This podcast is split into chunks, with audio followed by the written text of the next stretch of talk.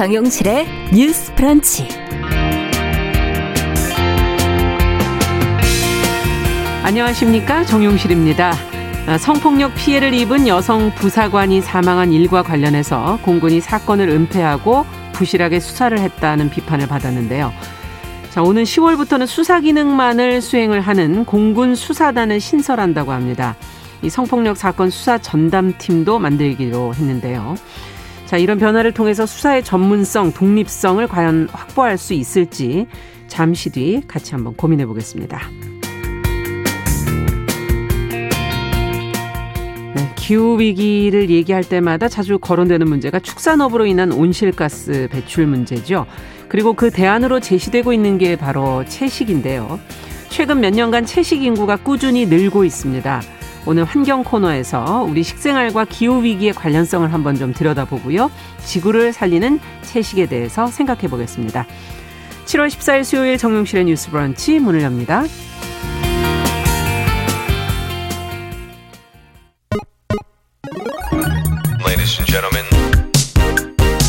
새로운 시각으로 세상을 봅니다.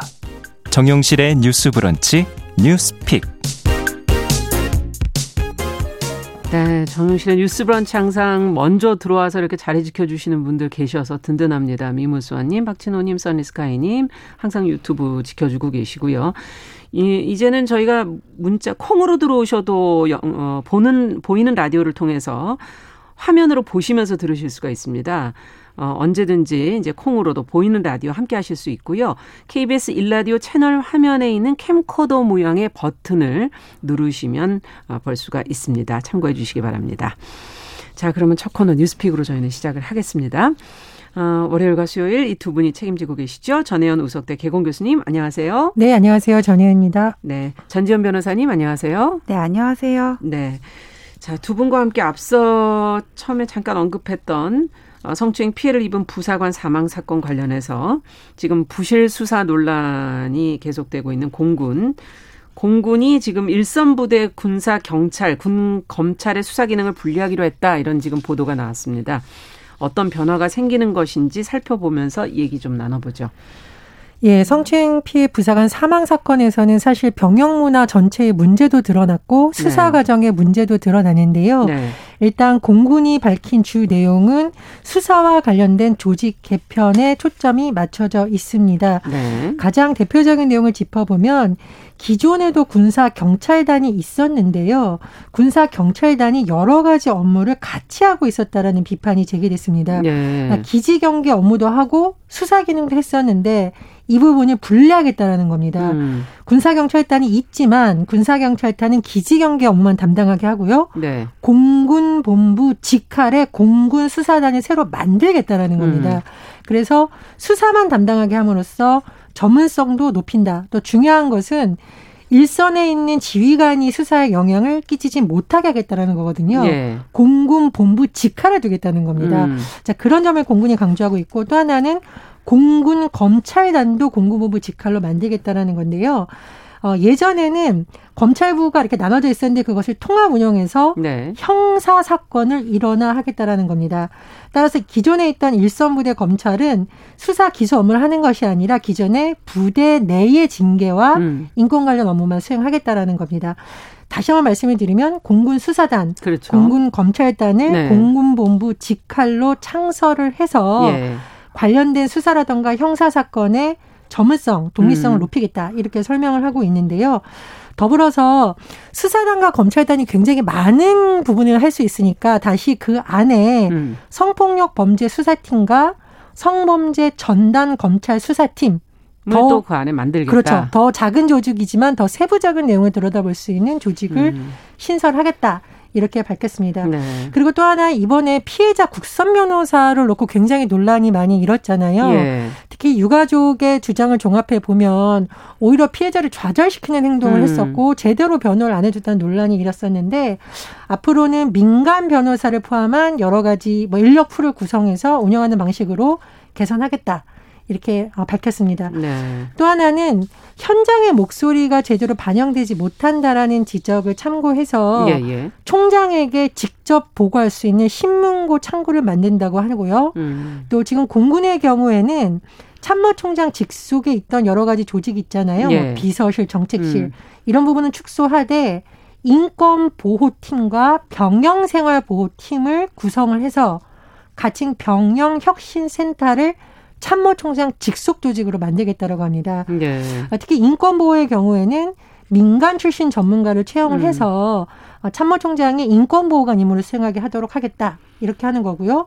민간 전문가로 구성된 병영혁신 자문위원회를 운영해서 음. 병영생활 개선, 성폭력 예방, 또 장권 인권 보호와 관련한 조직 문화를 지속적으로 점검하겠다. 이렇게 밝힌 상황입니다. 네. 어, 수사 내용보다는 지금 조직 개편 쪽에 지금 방점이 더 찍혀 있는 부분을 좀 설명을 자세하게 해주셨는데 어, 앞으로 군대 내 이제 성폭력 등의 이런 사건 수사를 할 때 과연 전문성과 독립성이 어느 정도 올라갈 것인지 또 그동안 신고를 해도 은폐돼 왔던 이런 문제들은 과연 완전히 해소가 될 수 있을지 두 분은 어떻게 평가하시는지 얘기를 좀 듣고 싶습니다. 전지현 변호사께서 좀 얘기해 주시죠. 일단 이번 사건 이후에 이런 폐해를 방지하기 위해 이런 대책을 내놓은 거잖아요. 네. 그 하나의 사건만 가지고 본다면은 어 대단히 진전된 대책이다 이렇게 볼 수가 있을 것 같아요. 왜냐하면 먼저 이 사건에서 피해자의 목소리가 반영되지 않았다는 게 문제가 됐었는데 예. 민간 변호사까지 국선 변의 풀을 확대를 하고 인권 보호 분야를 신설하고 신문고를 만들겠다는 거잖아요. 예. 그럼 해결이 될 수 있는 부분이고 또 두 번째는 일선 부대 지휘부의 그런 입김 때문에 수사의 독립성이 보장이 안 된다는 게 문제였는데 일선에서 처리하던 수사 업무를 공군본부 직할 팀을 만들어 가지고는 일선 부대 입김이 들어가는 것을 방지할 수 있다는 점에서는 또 괄목할 만한 대책인 거고요. 네. 그리고 성범죄 수사를 어떻게 해야 되는지 몰랐다는 게 또 문제가 됐었는데 이제는 전문 수사팀을 두고 경찰하고 검찰 기능을 확실히 분리를 한다고 하면은 처음에 초동 수사하고 나중에 법적인 쟁점 검토하고 그다음에 합의까지 뭔가 수사의 ABC는 갖춰질 수 있을 거라고 보여져요. 음, 네. 그리고 또 하나는 뭐냐면은 뭐 그 2차 가해가 또 문제가 됐었는데 여기서 또 처벌 규정을 만든다고 하고 네. 또 군대 내에 어떤 이런 범죄에 대해서 처벌이 너무 약하다는 지적이 있었는데 항소심은 또 민간에 이양하는 것을 검토를 하겠다니까 일단 확실히 진전된 대책 아닌 거는 맞다고 보는데 근데 이게 문제가 뭐냐면은요. 군대 내에서 지금 무슨 뭐 부실급식 이렇게 네. 신고하고 그러잖아요. 음. 그렇게 보면 군대 내에서 범죄가 상당히 앞으로 다양해질 수가 있단 말이에요. 네. 그러니까 적군에 대해서 경계를 하는 거하고 그 안에서 일어난 범죄를 해결하는 거하고 투트랙으로 해결하겠다. 그러니까 음. 뭔가 위계 질서를 가지고는 뭉개고 넘어가던 관행을 개선하겠다. 이것까지는 좋은데 네. 지금 일선 부대에서 하는 거를 공군본부 산하의 하나로 이렇게 합친다는 거잖아요.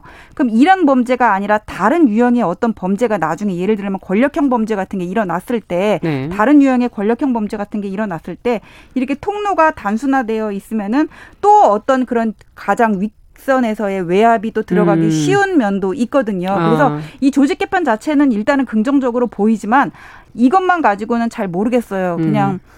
이런 성범죄 같은 수사를 하기에는 적절한 대책이라고 보여지만 앞으로 이걸 어떻게 운용이 될지는 네. 좀더 지켜봐야 되겠습니다. 운영에 또 부분에서 허점이 있을 수 있다 이런 지적이신데 양재근님께서도 새로운 기구를 만드는 게 능사가 아니고 집행 의지의 문제가 아니겠는가라는 의견도 주셨고요. K79665357번님께서는 상관의 명령을 따르는 군대 이 민간의 수사를 받지 않는 한 믿음이 안 간다 이런 의견도 주셨는데 어, 전혜원 교수께서는 어떻게 보십니까? 일단 군 검찰이 지휘관에게 예전에 종속되어 있는 구조였잖아요. 네. 그러니까 지휘관이 지휘 감독하다 보면 일선에서의 영향력이 너무 강하기 때문에 그렇죠. 윗선까지 보고도 안 되고 오히려 본인의 네. 평판이라던가 승진 때문에 은폐하려고 한다는 의혹이 있기 때문에 공군본부 직할로 둔 것은 아마 음. 그런 걸 차단하라는 점에서 일단 좀 지켜봐야 될 부분인 것 같고요. 또 하나는 군에서 지금 국방부가 밝힌 내용인데 민, 관, 군 합동위원회를 만들어서 현장 점검하고 실태 조사하겠다라고 하는데 저는 이 과정에서 군과 관뿐만 아니라 민간이 참여하는 것은 굉장히 주목할 만하다고 봅니다. 음. 사실은 우리가 공공기관이나 어떤 공무원 조직에 일어나는 성범죄의 가장 큰 문제가 그 기관에서 내가 신고를 했을 경우 영원히 이 조직에 있을 그렇죠. 수 없다라는 두려움.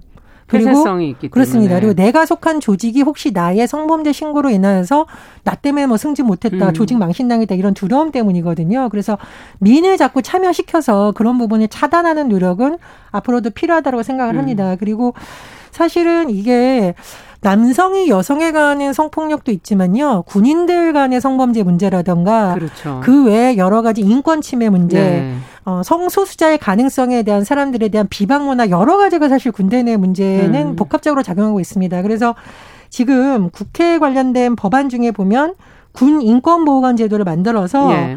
인권 침해에 대해서 독립적 조사관을 뭐 둔다 이런 안도 추진이 된다라고 하는데 그런 부분도 한 가지 지켜봐야 된다고 생각을 했습니다. 그리고 변호사님 말씀 중에 제가 공감하는 부분이 있는데 제도도 굉장히 중요한데 음. 제도가 실제로 잘 운영되는가가 너무너무 중요하거든요. 그렇죠.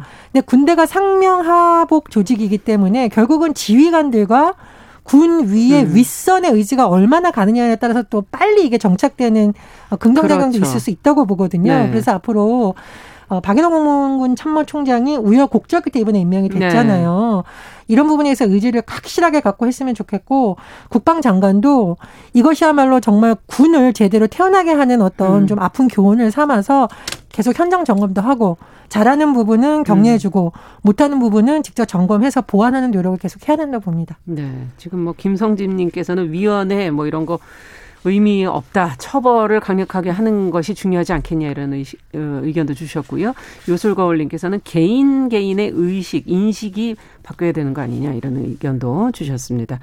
전지현 변호사께서 또 첨언 더 하실 게 있으면 이게 음. 어떤 군대 내 특수성을 음. 고려를 해가지고 민간 법원이랑 동등하게 이게 같은 기준을 놓고 이게 형평을 논하기에는 좀 어려움은 있는 것 네. 같아요. 이게 과연 정의로운가를 논하기에는 그렇기는 하지만은 왜 과거에 미국 대선 할 때 문제는 경제야 이런 거 있었잖아요. 음, 예. 여기서 문제는 마인드야 이 말을 하고 싶었는데 음. 이게 여전히 일선 부대에 있다는 것을 이제 공군본부 산하에다 갖다 놓고 이제 수사를 하겠고 민간인 좀 참여 이렇게 그렇죠. 하겠다는 건데 이 문제가 결국은 여러 개의 창고를 하나의 창고로 통일한 그런 결과를 어떤 역폐를 낳지 않기 위해서는 음. 일단 마인드나 그 조직 문화 자체가 개선되지 않으면은 이게 또 어떤 지금 이런 문제는 해결하더라도 나중에 다른 문제가 터졌을 때 또 다른 문제를 낳게 할수 있다 지금 그런 음. 생각이 듭니다. 네. 그 제가 지휘관들의 중요성, 음. 그 이른바 윗선의 중요성을 계속 강조하는 이유가 있습니다. 네. 어느 조직이나 사실은 마찬가지죠. 네. 제가 예. 예전에 예. 이뭐 사대 폭력 예방 교육 관련해서 굉장히 음. 재미있는 일화들을 현장에서 많이 봤는데 어떤 조직의 경우에는 일단 예를 단체장이다. 음. 단체장이 관심이 없어요. 그러면 관련 간부들도 관심이 없고 그렇죠. 온라인 교육 받았는데 10분 듣고서 받았다 이렇게 사인하고 이런 문화가 있습니다. 예. 근데 그런 조직에서 한번 이 회의 때 단체장이 참여한다라는 공지를 내고 음. 앞으로 인사에 있어서 이런 부분을 적극 반영하겠다는 메시지가 나오게 갔더니 거의 전원이 참석했다. 음. 이런 사례가 있거든요. 그래서 물론 많은 노력을 해야만 여러 가지 문화가 바뀝니다만 음. 가장 그래도 단기적으로 할 수 있는 빠르게. 것은 인사권자의 예. 의지라고 음. 봅니다. 그래서 네. 군도 제가 자꾸 장관과 공구 참모총장이 강조하는 이유가 문화를 개선하는 데는 굉장히 오랜 시간이 걸리지만 음. 그래도 이 시간을 조금 단축시키려면 음. 수뇌부의 의지가 중요하다 이렇게 강조하고 싶습니다. 아니, 그러니까 이게 음. 의지 자체가 선행이 되지 않으면 경리부, 영업부, 기조실에서 나눠서 하던 거를 네. 그냥 사장 비서실로 통합했다 이런 얘기밖에 못 들을 것 같아요. 그런 비유로 지금 설명을 해주셨네요. 네. 어, 2261번님께서도 예방 활동도 좀 중점을 뒀으면 좋겠다라는 의견과 음. 5153번님께서는 어, 어쨌든 독립시키는 방향이 더 좋지 않겠는가 하는 의견도 다시 주셨습니다. 자, 두 번째 뉴스로 좀 가보도록 하죠. 이 보호시설에서 자란 아동이 이제 만 18세가 되면 시설에서 나가야 한다라는 걸 저희가 방송을 해드린 적이 있었는데 자립하기에 어려움이 있고 특히 주거 문제에 어려움이 많다라는 어, 얘기를 한번 저희가 어, 지적해드린 적이 있었거든요. 어, 이에 관련해서 정부가 이들을 위한 지원을 강화하는 방안을 지금 내놨어요. 관련 내용을 좀 살펴보면서 혹시 보완해야 될 것은 없는지 제대로 잘 되고 있는지 한번 점검해 보죠.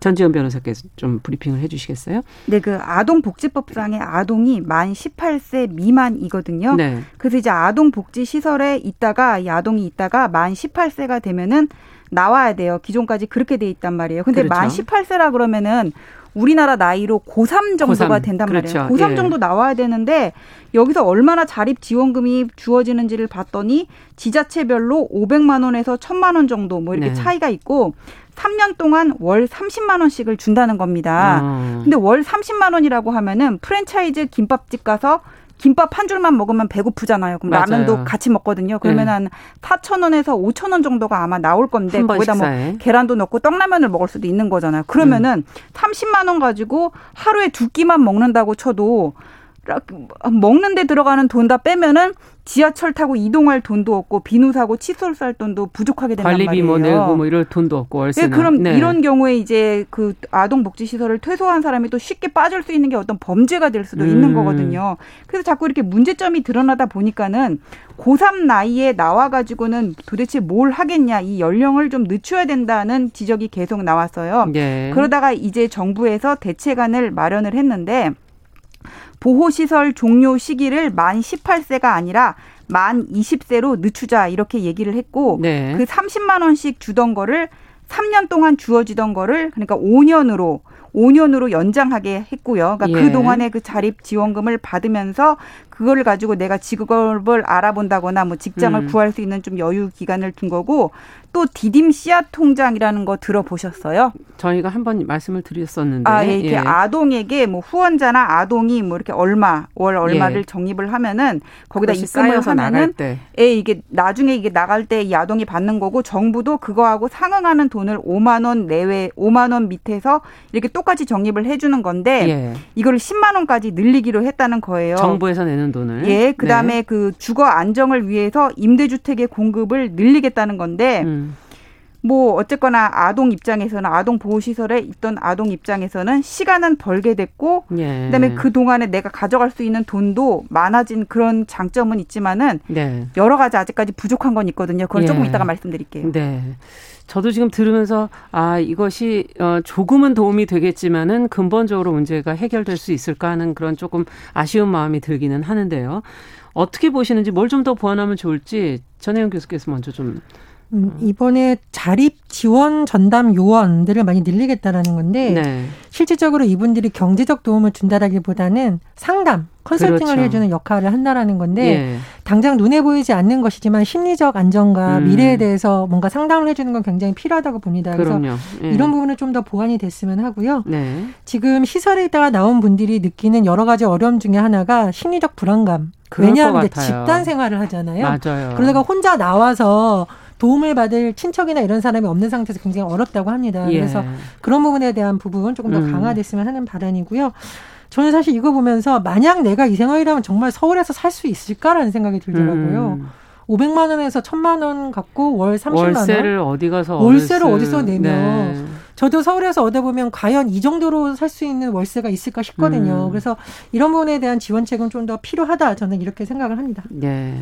주거 문제에 있어서 조금 현실적인 음. 그런 어, 도움이 필요하지 않겠나 하는 지적이시고 전지현 변호사께서는 아까 하실 말씀이 있는데 뒤에 하겠다 그러셨거든요. 예, 그러니까 시간은 좀 벌었다 그건 있지만은 그 음. 그 시간 동안에 완전히 자립할 수 있는 기반을 갖출 수 있을까? 아. 일단 거기에 대해서 좀 의문이에요. 그러니까 임대주택 공급을 통해서 뭐 주거 안정을 도모를 한다 그러는데 네. 이렇게 아동 복지 시설에서 퇴소하는 사람들이 1년에 2,500명 정도 되거든요. 예. 10년이면은 2만 5천 명이 될 거고 임대주택이 처음에 들어가던 하더라도 나중에 나와주고 해야 되는데 지금 집값이라든지 어떤 경제 상황을 고려할 때 그게 쉽지가 않을 걸로 보여지고요. 음. 네. 그리고 디딤 씨앗 통장이라는 것도 말은 어떤 사다리 역할, 디딤돌 그런 의미에서 이름이 디딤 씨앗 통장인 것 같은데 네. 이게 이것도 내가 거기 적립할 돈이 있어야지 그 돈을 적금을 붓는 거 맞아요. 아니에요. 그래서 나올 때 받는 돈이 뭐 얼마 안 된다는 거예요. 실제 그 통계를 봐도 내가 자립을 할 수 있을 것만큼. 음.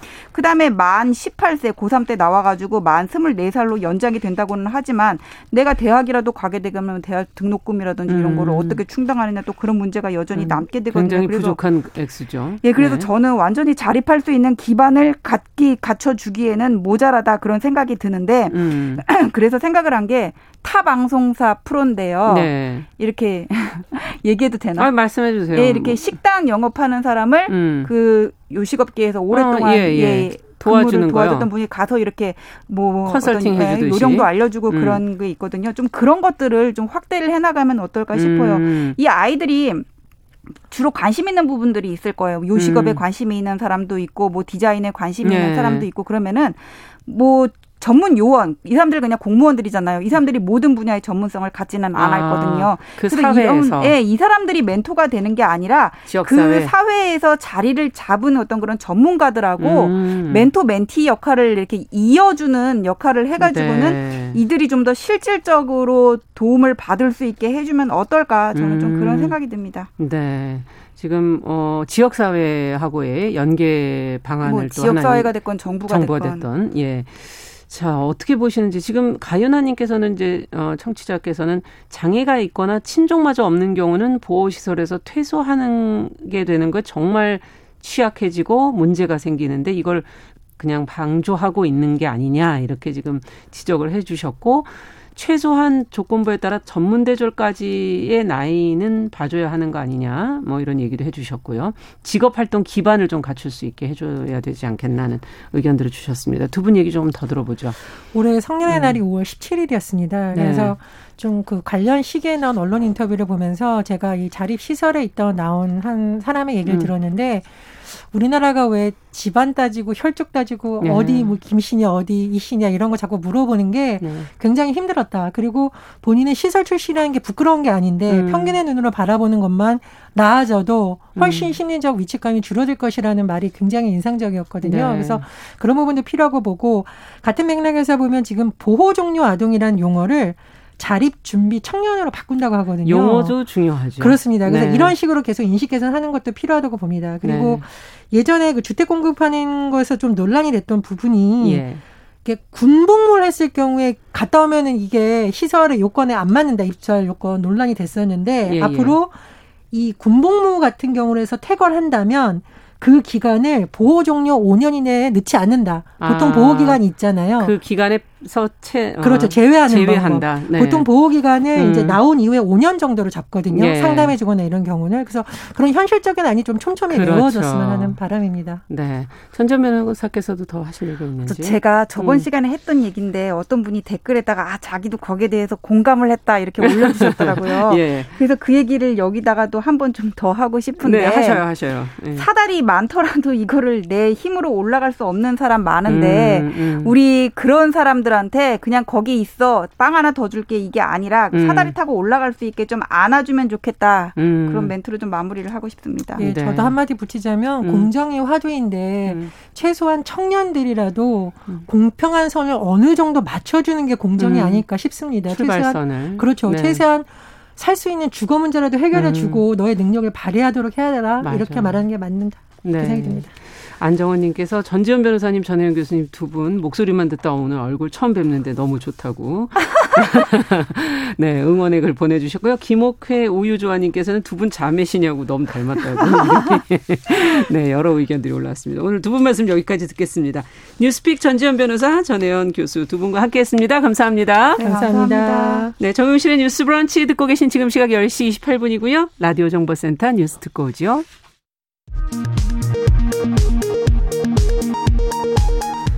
오는 19일부터 코로나19 백신 접종 사전 예약이 시작되는 50세에서 54세 대상자는 사전 예약이 일시에 몰리는 것을 방지하기 위해 예약 가능 시간을 연령별로 세분화했습니다. 이에 따라 53세에서 54세는 7월 19일 오후 8시부터 50세에서 52세는 하루 뒤인 7월 20일 오후 8시부터 예약이 가능합니다. 21일 오후 8시부터 24일 오후 6시까지는 연령 구분 없이 사전 예약이 가능합니다. 윤석열 전 검찰총장 측 대변인으로 일했던 이동훈 전 조선일보 논설위원이 여권 인사로부터 회유를 받았다고 주장한 데 대해 아직 사실관계 확인이 필요하나 사실이라면 헌법 가치를 무너뜨리는 공작 정치이자 수사권을 이용한 선거 개입, 사법 거래라고 입장을 밝혔습니다. 한명숙 전 국무총리 재판의 모해 위증 의혹 사건을 계기로 진행된 법무부와 대검의 합동 감찰 결과가 오늘 발표됩니다. 지금까지 라디오 정보센터 조진주였습니다.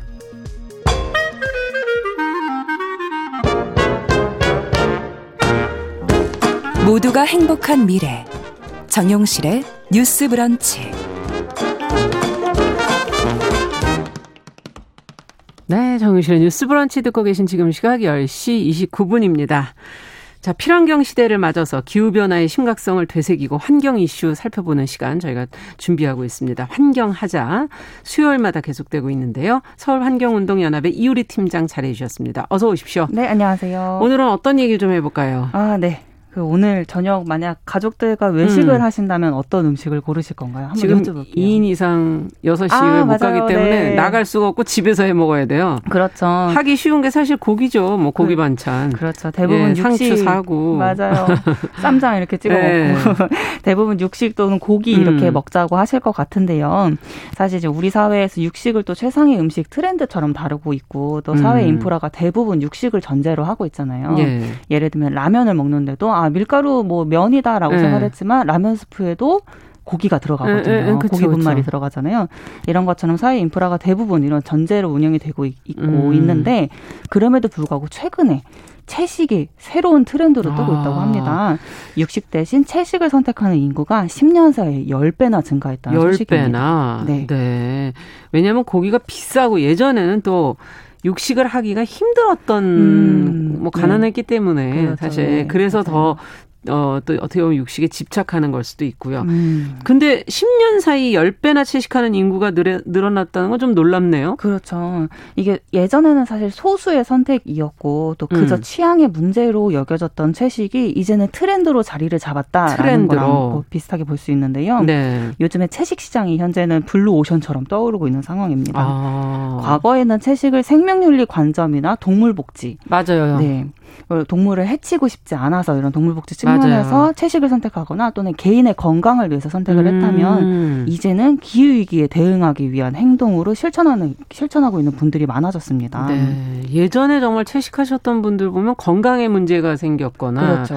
아니면 동물을 사랑하는 마음 네. 때문에 하는 경우들이 많았는데 이제 이제는 그런 정도가 아니라는 얘기군요. 네, 맞습니다. 많이 변화했네요. 동물권뿐만 아니라 또 개인 네. 건강뿐만 아니라 우리 지구를 지키기 위한 하나의 행동으로 실천하는 음. 분들이 많으신 거예요. 예. 예. 그러면 기후 위기하고 어떻게 정말 정말 연관성이 있는 건지 이걸 또좀 음. 짚어봐야지 되지 않겠어요? 네, 의외로 매일 아침, 점심, 저녁으로 우리가 섭취하는 음식을 음. 통해서 기후에 많은 영향을 끼치게 되는데요. 네. 식생활 자체가 기후 변화에 이런 영향을 끼치기도 하겠지만 식량을 생산하고 또 가공하고 운송하는 과정에서 아. 모든 과정에서 쓰이는 화석 연료로 인해서 기후 변화에 영향을 끼치기도 하고 또 이렇게 식량을 생산을 하다 보면 산림 회생도 만만치 않게 아. 일어나기 때문에 이런 것들을 기후 변화에 많은 영향을 생각해 보니 네. 음식하는 네. 과정에 열도 들어가고 그렇죠. 그러니까 연료가 아무래도 네. 계속 쓰이게 가스, 되고 네, 예. 그리고 이송하고 가공하고 뭐 정말 씻어서 버리는 거로 환경 오염시키는 네. 것까지 한다면은 정말 너무나 많은 과정인데 저희가 한 삼시세끼를 먹어야 되잖아요. 아, 네. 너무 정말 많이 배출이 되겠구나 이런 생각 갑자기 드네요. 그렇죠. 온실가스 네. 배출량을 한번 살펴보면 식생활에서 쓰이는 것들이 음. 굉장히 많이 배출이 되고 있다는 어느 정도입니까? 확인할 수 있어요. 그리고 또 기후 변화의 이런 예. 원인을 이야기할 때 항상 육식이 거론되는 이유가 있거든요. 어. 그래서 육식을 좀 더 중점적으로 이야기를 드리면 네. 유엔 네. 식량 농업 기구에 따르면 축산업이 전 세계 온실가스 배 출량에서 차지하는 양이 무려 16% 정도라고 합니다. 전 세계에서 네.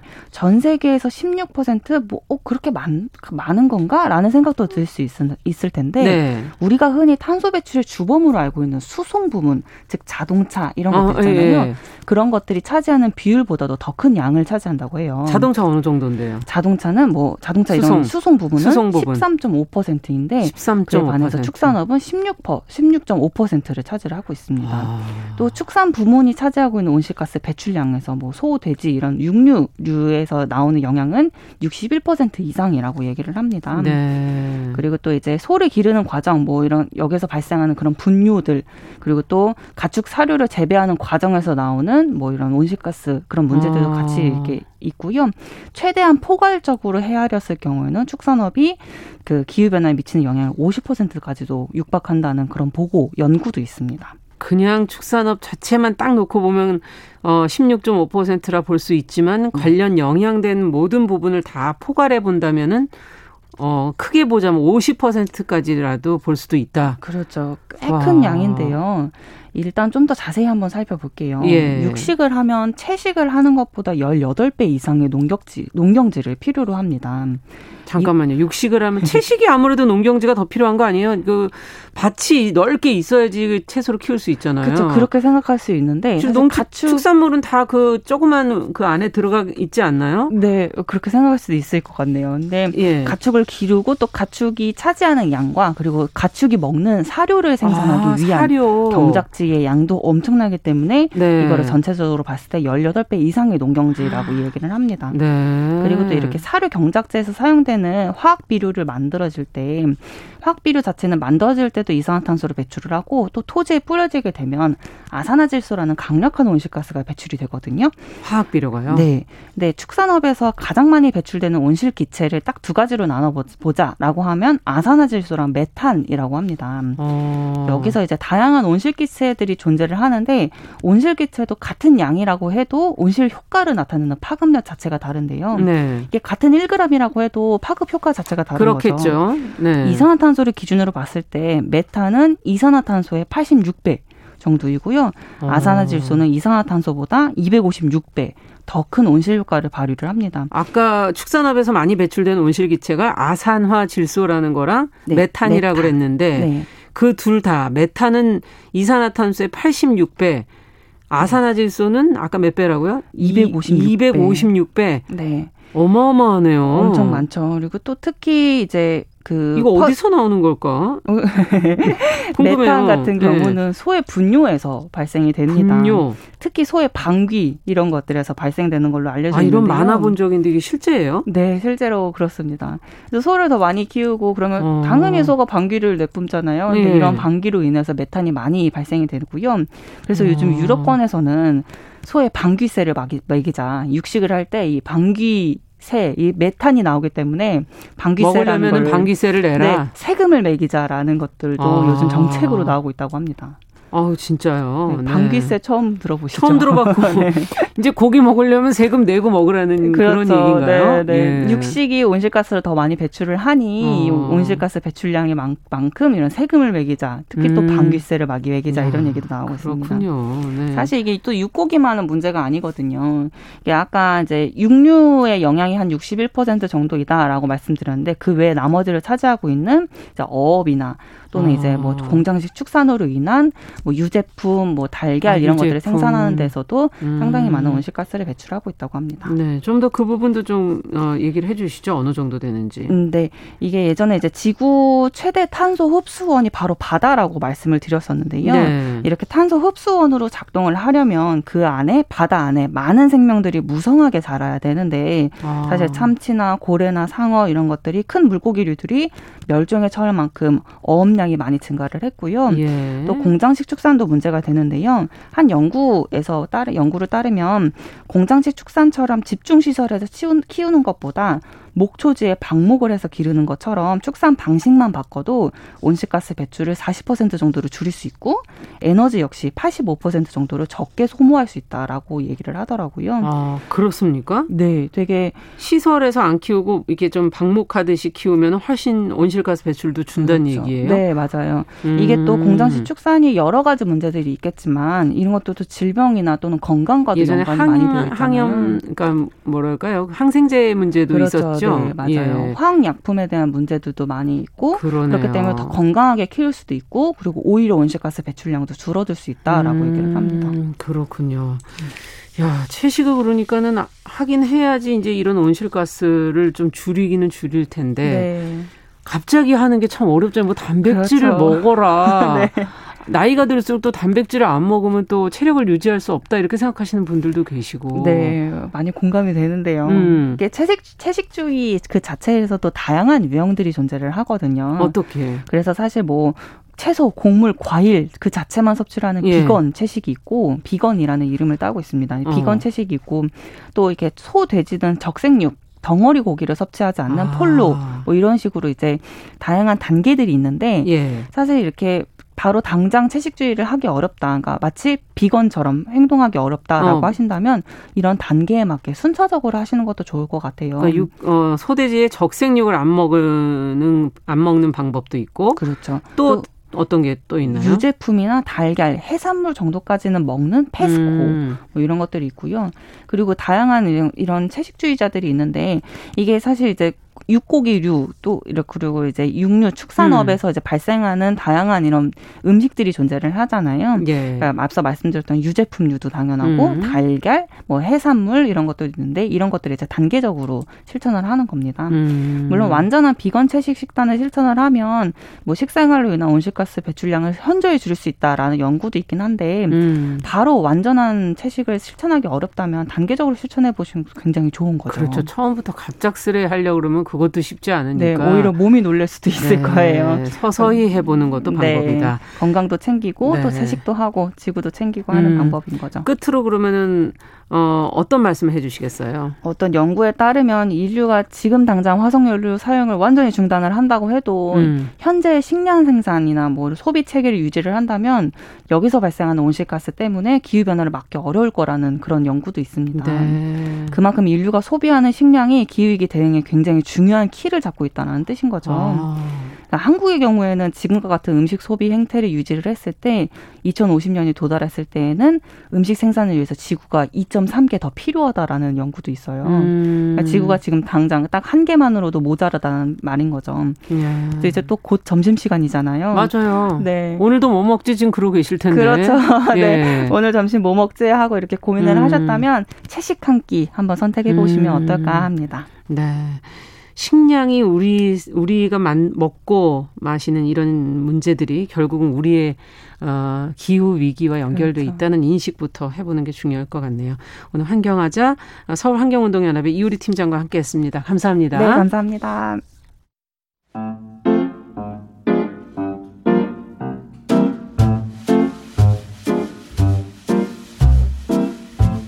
정용실의 뉴스 브런치는 여러분과 함께합니다. 샵 9730은 짧은 문자 50원, 긴 문자 100원으로 모바일 콩과 유튜브는 무료로 참여하실 수 있습니다.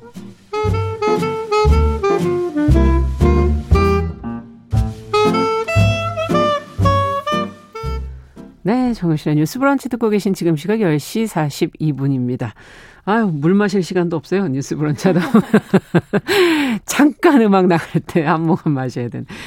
자, 이번에는 수요일 손희정의 문화비평 시간입니다. 어, 대중매체 사회문화 현상을 섬세하게 까칠하게 들여다보는 그런 시간이죠. 오늘도 손희정 문화평론가 자리해 주셨어요. 어서 오세요. 네, 안녕하세요. 자, 오늘 개봉 개봉하자마자 지금 박스오피스 1위에 올라와 있는 영화 블랙 위도우 얘기를 해 주시겠다고. 네, 그렇습니다. 네. 이름은 아마 마블 영화 좋아하시는 분들은 뭐 당연히 다 아실 거고 아, 아마 인기가 많기 때문에 아, 이름 정도는 다 알고 계실 것 같은데 어떤 특징을 가진 캐릭터인지 먼저 소개부터 해주시죠. 네. MCU, 즉 마블의 영화적 세계관을 이어가는 24번째 영화 블랙 위도우가 개봉을 하면서 네. 주인공인 블랙 위도우가 이제 화제의 중심에 올라섰는데요. 음. 블랙 위도우는 MCU에 최초로 등장한 여성 히어로였습니다. 음. 2010년에 개봉했었던 MCU의 세 번째 작품 아이언맨 2에서였었죠. 네. 본명은 나타샤 로마노프입니다. 소련 아, 사람인 건데요. 네, 스칼렛 요한슨이 쭉 연기를 해왔고요. 음. 구소련에서 여성 스파이와 암살자들을 키워냈던 레드룸이라는 단체에서 훈련받은 스파이자 암살자입니다. 네. 블랙 위도우는 원래 구소련 KGB 소속이었는데요. 이런저런 계기로 인해서 어벤져스로 전향해서 자유진영에서 아. 싸우고 있습니다. 아 그렇군요. 뭐 생각해 보면은 뭐 아이언맨, 뭐 캡틴 아메리카, 헐크 같은 히어로들은 자신만의 시리즈를 이렇게 계속 해왔잖아요. 근데 네. 블랙 위도우가 그동안 없었던 거죠? 네, 그렇습니다. 예. 이번 이제 블랙 위도우 시리즈의 첫 작품인데요. 이게 MCU의 특징입니다. 각 히어로들이 자신만의 음. 시리즈를 가지고 있고 그들을 또 한 자리에 모으면 어벤져스 시리즈가 예. 되는 건데요. 블랙 위도우가 이제 시리즈의 첫 작품이면서 MCU의 24번째 영화이고 MCU의 다음 단계인 phase 4의 첫 포문을 여는 작품이기도 아. 합니다.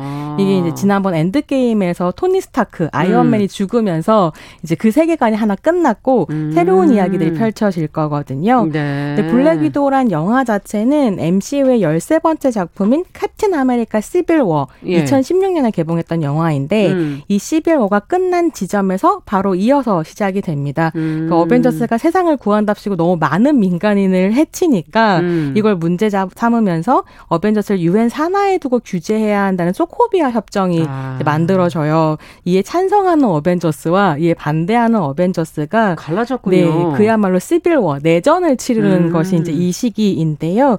영화의 핵심 줄거리는 이렇습니다. 음. 소코비아 협정을 어기고 도망을 다니던 나타샤에게 음. 어느 날 동생 엘레나 벨로나 벨로바로부터 연락이 옵니다. 음. 엘레나 역시 나타샤와 마찬가지로 어렸을 때 이제 레드룸에 끌려가서 음. 화학적으로 세뇌를 당하고 킬러로 양성되었다가 어. 그 세뇌를 풀어주는 해독제를 맞 으면서 아. 이제 각성한 상태인 거죠. 네. 그래서 레드룸이 나쁘다, 악당이다 이런 생각을 하게 된 거고요. 음. 결국 나타샤와 엘레나가 함께 레드룸의 수장인 드레이코프를 처단하고 아. 그에게 세뇌를 당했던 수많은 다른 이제 블랙 위도우들, 그러니까 아. 레드룸에서 양성한 스파이들을 블랙 위도우라고 블랙 부르거든요. 어. 이 블랙 위도우들을 구출한다는 이야기입니다.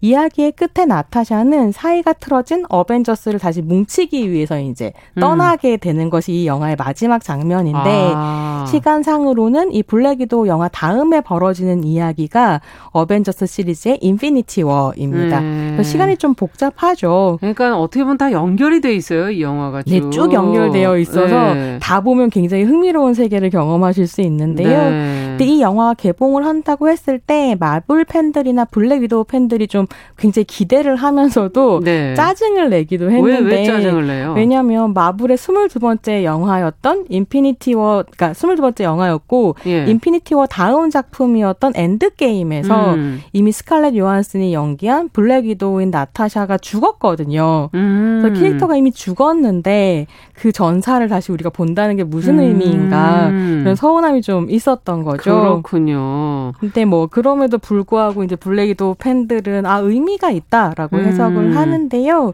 그건 두 가지 이유 때문인 것 같아요. 그러니까 하나는 영화가 나타샤 로마노프라는 블랙 위도우가 경험한 어떤 어두운 과거, 음. 어 이제 당했었던 일 이런 거에 대해서 복수하고 음. 과거를 청산하고 아. 이런 의미가 있다기보다는 다른 수많은 위도우들, 네. 자기와 같은 고통을 겪었던 위도우들을 구원하고 아. 서로가 서로에게 도움을 주면서 미래로 나아간다라는 예. 점에서 새로운 시리즈의 시작으로 적당하고 음. 또 한편으로는 나타샤의 뒤를 잇는 새로운 블랙 위도우를 소개하는 introduction 같은 작품이다라는 아, 거죠. 죽었지만 이제 또 다른 사람이 또 나올 수도 있다. 새로운 네. 그런 연결성을 그, 주는 거군요. 그 새롭게 이제 연결하게 될 블랙 위도우는 누구인가라고 음. 하면 이 작품에서 플로렌스 퓨가 퓨가 연기한 옐레나 벨로바입니다. 동생이라는 네, 나타샤의 동생인 동생. 거죠. 예. 그래서 이제 거군요. 이번 영화는 스칼렛 요한슨과 작별하는 영화인 아. 동시에 마블 히어로의 새로운 국면이라고 할 수 있는 phase 4를 열어갈 플로렌스 퓨를 아. 소개하는 하는 음. 무대이기도 하다고 하고요. 예. 한 평론가는 플로렌스 퓨의 블랙 위도우는 스칼렛 요한슨이 남긴 거대한 유산이라고 평가하기도 했습니다. 네. 왜냐하면 이제 뭐 이때까지 MCU가 예. 굉장히 예. 남성 중심적이었었는데 맞아요. 그 안에서 요한슨이 버티고 싸워서 쟁취한 시리즈이기도 하고 네. 그래서 그런 이야기를 읽다 보니까 블랙 위도우가 phase 4의 시작이라는 점이 저에게 좀 특별하게 다가오더라고요. 아, 그렇군요. 지금 사실 안 그래도 앞서 얘기를 들으면서 아이언맨, 뭐 헐크 이런 히어로들이 다 자기 시리즈 갖고 있었는데 블랙 위도우는 왜 이제서야 단독으로 하냐? 저는 그 얘기를 여쭤보고 싶었는데 네. 이제 또 새로운 어, 장르가 또 phase 4가 열린다 그러니까 좀 새롭게 변화되지 않을까? 관계가 예, 새롭게 볼만할 것 예, 같습니다. 그런 기대도 해보게 되네요. 자, 근데 어 새로운 블랙 위도우 어 앞서 플로렌스 퓨라는 그 연기자 이름을 얘기해 주셨는데 그동안에 뭐 여기저기 어 영화에서 나왔 좀 지금하고는 좀 다른 느낌의 영화에서 나왔었던 것 같은데. 뭐 레이디 맥베스라든지 음. 아니면 박찬욱 감독의 리틀 드러머 걸 이런 보통 예술 영화, 그러니까 장르 맞아요. 영화이면서 예술성을 가지고 있는 작품들, 뭐 미드소마 이런 작품에서 네. 얼굴을 보여주고 여기서 어울릴까? 놀라운 연기를 보여줬었는데요. 제가 약간 마블 연기에는 플로렌스 퓨의 연기와 얼굴이 너무 예. 고급 아닐까 맞아요. 이런 생각을 하기도 했는데 블랙 위도우라는 작품 자체 가 과거의 상처와 미래로 나아가는 어떤 비전 같은 것들을 같이 담고 있는 작품이라서 음. 플로렌스 퓨를 담아낼 수 있는 그릇이더라고요. 음. 그런 점도 좀 재미있었습니다. 음. 특히나 이 작품이 그러니까 레드룸을 중심으로 해서 그러니까 소녀들에 대한 학대와 범죄 이런 것들 좀 다루고 있는 부분들이 아. 있거든요. 그래서 이게 굉장히 페미니즘적인 작품이라고 해석되기도 하는데 예. 왜냐하면 그 레드룸이라는 단체가 연고가 없거나 음. 혹은 굉장히 특출하기 때문에 연고를 없애버린 레드름이 아. 스스로 그래서 그런 소녀들을 데리고 와서 세뇌시키고 암살자로 키워내는 가혹한 집단이라서 예. 어떻게 보면 이 작품 자체가 어린이나 여성에 대한 범죄를 은유하고 있다 그러네요. 이렇게 이제 읽히기도 하는 거죠. 예. 게다가 이걸 보면 이 위도우들이 그러니까 훈련을 받아서 졸업을 하게 되면 강제 불임 시술까지 받게 아, 되는 아, 설정이거든요. 예. 근데 감독이 이 작품에 대해서 뭐라고 얘기하냐면 블랙 위도우를 피해자가 아닌 생존자로 그리고 싶었다라고 음. 이제 이야기를 하면서 네. 여성들 역량을 가진 여성들의 파이터로서의 어떤 강인한 면모 이런 것들도 같이 보여주는 거죠. 음. 그래서 저는 이 작품이 그렇게 이제 어린이나 여성에 대한 범죄를 보여주고 있는 작품으로 읽히기도 하면서 음. 조금 더 확장을 시켜 보면 여성들의 행동을 제약하고 음. 스스로의 주체성을 발휘하지 못하도록 구속하는 어떤 이야기로도 음. 좀 읽힐 수 있는 것 아닌가? 그렇죠. 그래서 빨간 약 먹고 각성하는 이야기처럼 좀 보이기도 했어요. 네. 그래서 마블 팬들 사이에서 그런 얘기가 나오더라고요. 이게 여성 히어로로는 또 캡틴 마블이 되게 유명하잖아요. 예. 근데 캡틴 마블은 걸즈 캔도 애니띵, 그러니까 소녀들은 무엇이든 음. 할수 있다. 라고 이야기하는 음. 어떤 나이키 캠페인 같은 메시지를 좀 보여주는 작품이었다고 네. 한다면 블랙 이도우는 그야말로 여성 해방을 말하는 작품이다. 아. 그래서 이제 막 여성들이 각성해서 같이 또 싸우는 이런 모습들이 펼쳐지기도 하고 이러니까 네. 보는 쾌감이 좀 있는 영화입니다. 네, 왠지 마블 영화가 좀 변화했구나 이런 생각도 좀 들기도 하고. 네, 그렇습니다. 네, 앞서 감독 얘기해 주셨는데 감독은 그 전 감독과는 같을까? 뭐 이런 생각도 들기도 감독은 하고요. 감독은 이제 새로운 음. 감독이 합류를 했고요. 네. 여성 감독이 이제 연출을 하면서 음. 뭔가 이렇게 이때까지 마블에서 다뤘었던 건 토르랑 로키 같은 형제의 문제 네. 이런 것들 좀 다뤘는데 음. 자매 사이의 미묘한 감정과 갈등, 아. 애정 이런 것도 굉장히 잘 섬세하게 그리고 있다라는 네. 평가를 좀 받기도 했습니다. 네. 어쨌든 앞서 레드룸을 중심으로 한 설정에 대해서 이제 새로 얘기를 또 해주셨고 생존자로 그리고 싶었다 이런 얘기도 해주셨고요. 어, 여성 영화 영웅들을 그리는 방식에 대한 비판 제가 이제 앞서도 잠시 얘기를 했었지만 어, 특히 블랙 위도우가 좀 성적으로 좀 대상화되기도 하고 또 남자 캐릭터들과 항상 러브라인이 이렇게 좀 조성이 되고 막 그랬었잖아요. 네. 어, 그런데 이용하는 어떤 캐릭터로 써왔다. 이런 지적들도 있는데 이번에는 그런 면에서는 좀 달라졌나요? 블랙 네. 위도우의 모습이? 굉장히 달라졌고요. 음. 실제로 이제 스칼렛 요한슨도 자신의 블랙 위도우 캐릭터가 그렇게 성적으로 음. 대상화되어 온 것에 대한 그러니까 어떤 문제 의식 음. 이런 것들이 좀 있었던 것 같아요.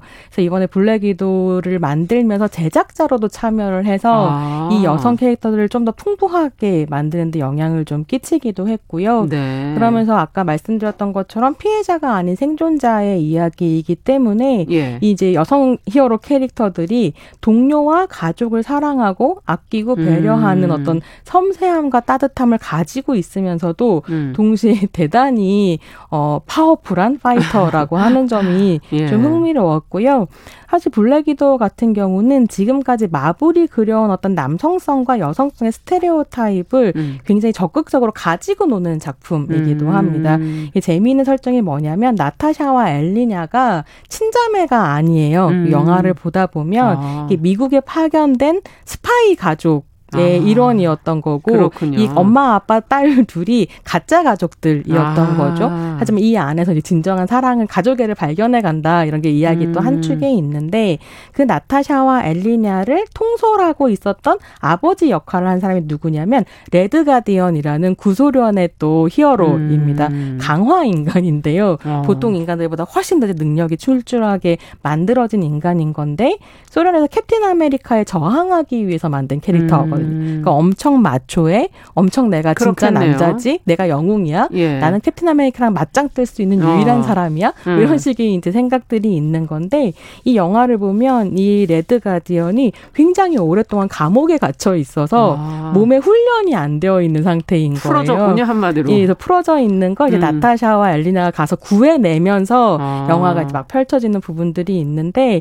얼마나 풀어졌냐면 과거에 있던 레드 슈트가 몸에 안 맞을 정도로 이제 약간 방만한 상태인 거죠. 그래서 입만 살아서 내가 과거에는 이랬는데 지금 못했고 난 영웅이 못되고 이런 얘기를 막 하는데 네. 이 그러면서도 사실 그의 능력을 선보이는 어. 부분이 있어서 꼭 마초여야만 동료를 구할 수 있는 것은 아니다. 맞아요. 이런 남성성들 좀 비트는 부분들이 있습니다. 재밌네요. 액션은 어떻습니까? 앞서 뭐 파워풀하다 이렇게 얘기해 네, 주셨는데 엄청난 대작이고요. 사실은 이제 블랙 위도우가 음. 마블 히어로들 안에서는 급이 그러니까 능력치가 낮은 편이거든요. 그렇죠. 그래서 마, 갑옷을 입은 네. 것도 아니고 뭐. 또 예. 마블은 막 신, 토르는 신이고 네. 닥터 스트레인지는 마법사고 맞아요. 막 이런 상황인데 인간이잖아요. 음. 그 강화된 인간이 선보일 수 있는 최대치의 액션을 이 작품이 음. 보여주고 있고 특히 빌런으로 등장하는 테스크마스터도 여성이라서요. 음. 이 세 명의 여성 히어로들이 아. 펼쳐 보이는 액션이 각각이 성격이 좀 다르고 몸도 좀 다르면서 아. 다양한 스펙타클을 선보입니다. 아, 볼만하네요. 끝으로 좀 정리를 해주신다면. 네, 스칼렛 요한슨이 그런 이야기를 했어요. 아이언맨 2에서 촬영은 정말 즐거웠지만 그 영화에서의 블랙 위도우는 음. 성적으로 대상화되어 있었고 이건 정말 답답한 일이었다. 음. 나는 블랙 위도우 제작을 맡으면서 자유를 느꼈다 이런 음. 얘기를 했는데요. 더 많은 제작자들과 감독들이 여성의 이야기를 펼칠 수 있으면 그러네요. 마블도 달라진다라는 예. 이야기를 좀 드리고 싶습니다. 네, 오늘 손희정의 문화비평 블랙 위도우 같이 들여다봤습니다. 손혜정 평론가와 함께 했습니다. 감사합니다. 감사합니다. 정용실의 뉴스 브런치도 여기서 인사드리겠습니다. 감사합니다.